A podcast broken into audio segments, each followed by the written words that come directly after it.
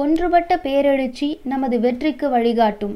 தோழர் விஜு கிருஷ்ணன் அகில இந்திய இணை செயலாளர் ஏஐகேஎஸ் அகில இந்திய விவசாயிகள் சங்கத்தின் முப்பத்தி ஐந்தாவது அகில இந்திய மாநாடு கேரளாவில் உள்ள திருச்சூரில் டிசம்பர் பதிமூன்று முதல் பதினாறு வரை பெரும் எழுச்சியுடன் நடைபெறவுள்ளது.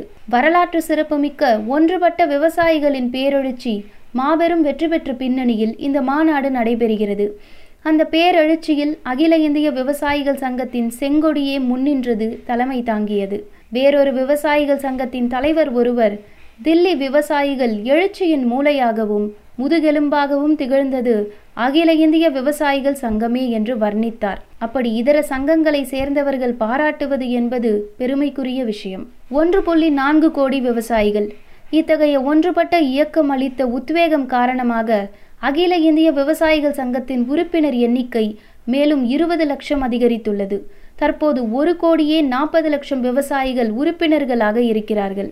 உலகிலேயே மிகப்பெரிய விவசாயிகள் அமைப்பாக அகில இந்திய விவசாயிகள் சங்கமே மிளிர்கிறது.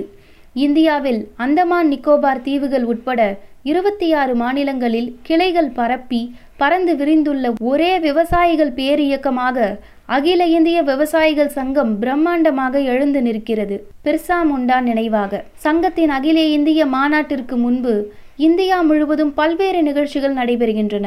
கடந்த நவம்பர் பதினைந்து அன்று ஆதிவாசி மக்களின் எழுச்சி நாயகனான பிர்சா முண்டாவின் பிறந்தநாள் விழாவை நாடு தழுவிய முறையில் கொண்டாடினோம். பிரிட்டிஷ் ஏகாதிபத்தியத்திற்கு எதிராகவும் நிலப்பிரபுத்துவ நிலச்சுவாந்தார்களுக்கு எதிராகவும் போராடிய மாபெரும் போராளி அவர். அவரது நினைவாக நாடு முழுவதும் கொடி நாள் கடைபிடித்தோம்.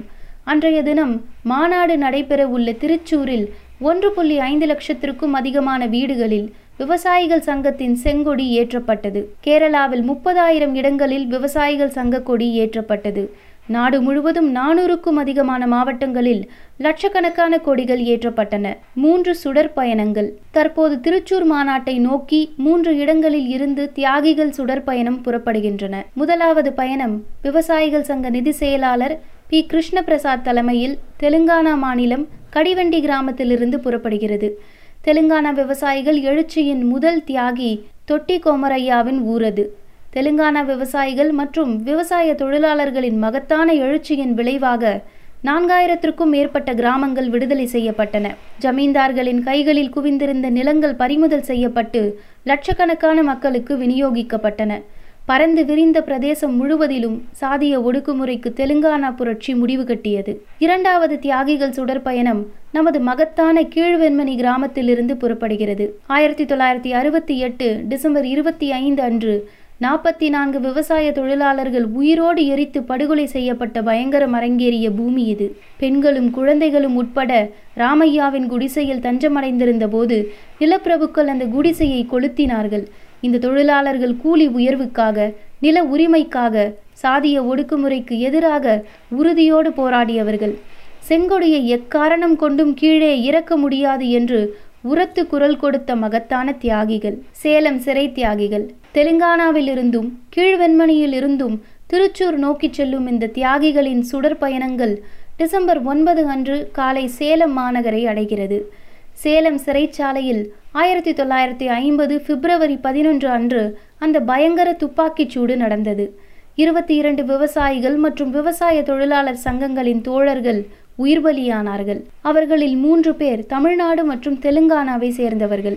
எஞ்சிய பத்தொன்பது பேர் கண்ணூரையும் கோழிக்கோட்டையும் சேர்ந்தவர்கள். அந்த காலகட்டத்தில் நிலப்பிரபுக்களின் அட்டூழியங்களுக்கு எதிராக வர்க்க போராட்ட களத்தில் துணிவுடன் நின்ற இருபெரும் இயக்கங்கள் அகில இந்திய விவசாயிகள் சங்கமும் அகில இந்திய விவசாய தொழிலாளர் சங்கமும் ஆகும். நிலப்பிரபுத்துவத்திற்கு எதிரான தொடர் போராட்டங்களை ஒடுக்க முயற்சித்த அன்றைய காங்கிரஸ் அரசாங்கம் அன்றைக்கு ஒன்றுபட்ட பிரதேசமாக இருந்த சென்னை மாகாணத்தின் மலபார் பிரதேசம் தமிழ்நாடு மற்றும் ஆந்திரா ஆகிய பிரதேசங்களை சேர்ந்த தலைவர்களையும் தோழர்களையும் கைது செய்து சேலம் மத்திய சிறையில் அடைத்தது. அப்போது கம்யூனிஸ்ட் கட்சி தடை செய்யப்பட்டிருந்தது. சிறையில் அடைக்கப்பட்ட அரசியல் கைதிகளை ஆட்சியாளர்கள் திருடர்களைப் போலவும் கிரிமினல் குற்றவாளிகளைப் போலவும் நடத்தினார்கள். கிரிமினல் குற்றவாளிகளை அடையாளம் கண்டுகொள்வதற்காக அவர்களுக்கு கருப்பு தொப்பி அணிவிப்பது அங்கு வழக்கம். அதே போன்ற கருப்பு தொப்பிகளை அரசியல் கைதிகளாக கொண்டுவரப்பட்ட விவசாயிகள் சங்க தலைவர்களுக்கும் சிறை காவலர்கள் அணிவித்து இழிவுபடுத்தினர். கடுமையான சித்திரவதைகளுக்கு உள்ளாக்கினர். இதற்கு எதிராக சிறைக்குள் போராட்டம் வெடித்தது. ஜனவரி இருபத்தி ஆறு அன்று இந்தியா குடியரசாக அறிவிக்கப்பட்ட நாளில் சேலம் சிறையில் தோழர்கள் கொடுமைகளுக்கு எதிராக மனு அளித்து முறையீடு செய்தனர். ஆனால் கொடுமைகள் அதிகரித்தன. இந்த நிலையில் துணை சிறை அதிகாரியின் தலைமையில் சிறைக்குள் அதிக எண்ணிக்கையில் ஆயுதம் தாங்கிய போலீசார் குவிக்கப்பட்டனர். கம்யூனிஸ்ட் அரசியல் கைதிகள் வரிசையாக நிறுத்தப்பட்டு அவர்கள் அளித்த புகார் மனுவை வாபஸ் பெறுமாறு நிர்பந்திக்கப்பட்டனர். அதை ஏற்க மறுத்ததால் காக்கை குருவிகளை சுடுவதைப் போல இருபத்தி இரண்டு தோழர்களை சுட்டு படுகொலை செய்தனர். தோழர்கள் சி. கண்ணன் கந்தலோட்டு குங்கெம்பு மற்றும் எம். கனாரன் ஆகியோர் காயமடைந்தனர்.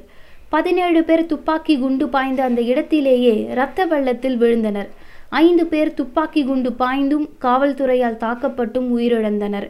நமது உரிமைகளுக்காக தங்களது இன்னுயிரை தியாகம் செய்த இவர்கள் உட்பட ஆயிரக்கணக்கான தியாகிகளை நினைவு கூர்ந்து இந்த மூன்று சுடர்களும் பல்வேறு பகுதிகளில் மக்களை சந்தித்து டிசம்பர் பத்து அன்று மதியம் கேரளா சென்றடைகிறது.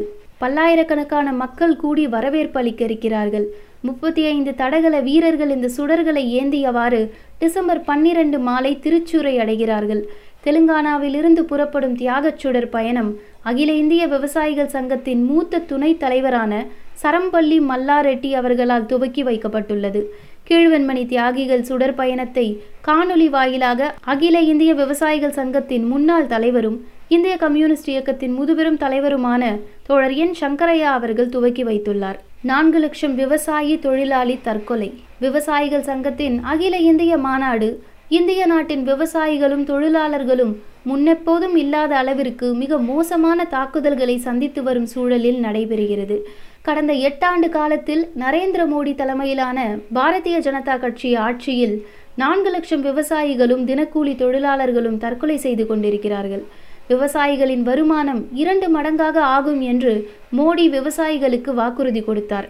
சுவாமிநாதன் கமிஷன் பரிந்துரைப்படி விவசாய விளைபொருட்களுக்கு உற்பத்தி செலவுடன் கூடுதலாக ஐம்பது சதவீதம் வைத்து ஒன்றரை மடங்கு விலையை குறைந்தபட்ச ஆதார விலையாக நிர்ணயிக்கப்படும் என்று மோடி சொன்னார். கிராமப்புற வேலை உறுதி திட்டத்தில் இருநூறு நாட்கள் வேலையும் கூடுதல் ஊதியமும் வழங்குவோம். விதைகளும் உரங்களும் மானிய விலையில் தருவோம். குறைந்த வட்டிக்கு கடன் கொடுப்போம். பயிர் காப்பீடு அனைத்து நிலங்களுக்கும் பாசன வசதி செய்வோம். ஆண்டுக்கு இரண்டு கோடி இளைஞர்களுக்கு வேலை தருவோம். விலைவாசியை குறைப்போம் எனவும் மோடி வாக்குறுதிகளை அள்ளி வீசினார். ஆனால் அத்தனை வாக்குறுதிகளும் பொய்த்து போயின. இந்திய விவசாயிகளுக்கு மோடி துரோகம் செய்துவிட்டார் சவவாகினி கங்கை கோவிட் பெருந்தொற்று பரவிய காலத்தில் பாதிக்கப்பட்ட மக்களுக்கு ஆக்சிஜனும் உணவும் கொடுப்பதற்கு பதிலாக மத ரீதியாக பிளவுபடுத்துவதற்கு இந்த ஆட்சியாளர்கள் முயற்சித்தார்கள். ஆக்சிஜன் இல்லாமல் லட்சக்கணக்கான மக்கள் மடிந்தார்கள். கோவிடால் மரணமடைந்து அந்த உடல்கள் தூக்கி வீசப்பட்டதால் கங்கை நதி லட்சக்கணக்கான உடல்களை சுமந்து திரிகிறது என்று பரூர் கக்கர் என்ற கவிஞர் எழுதினார். கங்கை நதி ஒரு சவவாகினியாக இறந்த உடல்களை சுமக்கும் வாகனமாக மாறிவிட்டது என்று அவர் தனது கவிதையில் குமுறினார். இருபது கோடிக்கும் மேலான வேலை வாய்ப்புகள் பறிப்போய்விட்டன விவசாயிகளும் விவசாய தொழிலாளர்களும் வருமானம் இழந்தார்கள் அரசாங்கத்திடமிருந்து எந்த உதவியும் கிடைக்கப் பெறாமல் பல லட்சக்கணக்கான மக்கள் பல நூறு கிலோமீட்டர் தூரம் சொந்த ஊர்களுக்கு நடந்தே சென்ற துயர காட்சிகளை இந்த நாடே பார்த்தது. ஒன்றுபட்ட இயக்கத்தின் முதல் வெற்றி கடந்த எட்டாண்டு காலத்தில் இந்த கொடுமைகளுக்கு எதிராக செங்கொடி இயக்கம் பல பிரம்மாண்டமான போராட்ட களங்களை உருவாக்கியிருக்கிறது. மோடி அரசு அராஜகமான முறையில் கொண்டு வந்த நிலம் கையகப்படுத்தல் அவசர சட்டத்தை எதிர்த்து விவசாயிகள் விவசாய தொழிலாளர்கள் ஆதிவாசிகள் தலித்துகள் மீனவர் சமூகங்கள் உட்பட முன்னூறுக்கும் மேற்பட்ட அமைப்புகள் ஒன்றிணைந்து நிலம் எங்கள் உரிமை என்ற முழக்கத்துடன் மாபெரும் போராட்ட களத்தில் இறங்கின.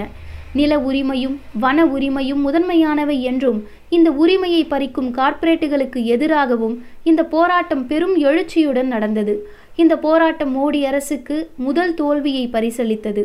ஒன்றுபட்ட இயக்கத்தின் முதல் வெற்றியை விவசாயிகள் இயக்கம் கைப்பற்றியது. மகாராஷ்டிராவில் செங்கொடியின் கீழ் பல்லாயிரக்கணக்கான விவசாயிகளும் ஆதிவாசிகளும் மாபெரும் நெடும் பயணத்தை நடத்தினார்கள். மார்ச் இரண்டாயிரத்தி பதினெட்டில் நாசிக் முதல் மும்பை வரை நடைபெற்ற இந்த பிரம்மாண்டமான நடைப்பயணம் நாடு முழுவதும் ஈர்ப்பை ஏற்படுத்தியது. கொப்பளங்களுடன் நடந்த ரத்தம் தோய்ந்த கால்கள் மகாராஷ்டிரா பாஜக அரசாங்கத்தை மண்டியிட செய்தது. கோரிக்கைகள் அனைத்தையும் ஏற்க செய்தது. ராஜஸ்தான் கர்நாடகா இமாச்சல பிரதேசம் ஆந்திரா தெலுங்கானா தமிழ்நாடு ஜார்க்கண்ட் உள்ளிட்ட பல மாநிலங்களில் விவசாயிகள் சங்கம் தனித்தும் சிஐடியு மற்றும் விவசாய தொழிலாளர் சங்கத்துடன் இணைந்தும் எண்ணற்ற போராட்டங்களை நடத்தியுள்ளது. இரண்டாயிரத்தி பதினெட்டில் மகாராஷ்டிராவில் நடைபெற்ற விவசாயிகளின் நெடும் பயணம் ஏற்படுத்திய உத்வேகத்தை தொடர்ந்து இரண்டாயிரத்தி பதினெட்டு ஆகஸ்டில் நாடு தழுவிய சிறை நிரப்பும் போராட்டத்தை நடத்தினோம். ஐந்து லட்சத்திற்கும் மேற்பட்ட தொழிலாளர்கள் மற்றும் விவசாயிகள் பங்கேற்றார்கள். இரண்டாயிரத்தி பதினெட்டு செப்டம்பர் நான்கு அன்று நாடாளுமன்றம் நோக்கி நடைபெற்ற பேரணியில் இரண்டு லட்சத்திற்கும் மேற்பட்ட விவசாயிகளும் தொழிலாளர்களும் பங்கேற்றார்கள். விவசாயிகள் போராட்ட ஒருங்கிணைப்பு குழு. முன்னதாக இரண்டாயிரத்தி பதினேழில் பிரச்சனைகளின் அடிப்படையில் நாடு தழுவிய அளவில் ஒன்றுபட்ட இயக்கத்தை நடத்துவது என முடிவு செய்து அகில இந்திய விவசாயிகள் போராட்ட ஒருங்கிணைப்பு குழு அமைக்கப்பட்டது. இருநூற்று ஐம்பதுக்கும் மேற்பட்ட விவசாயிகள் சங்கங்கள் இந்த அமைப்பின் கீழ் ஒன்றுபட்டன.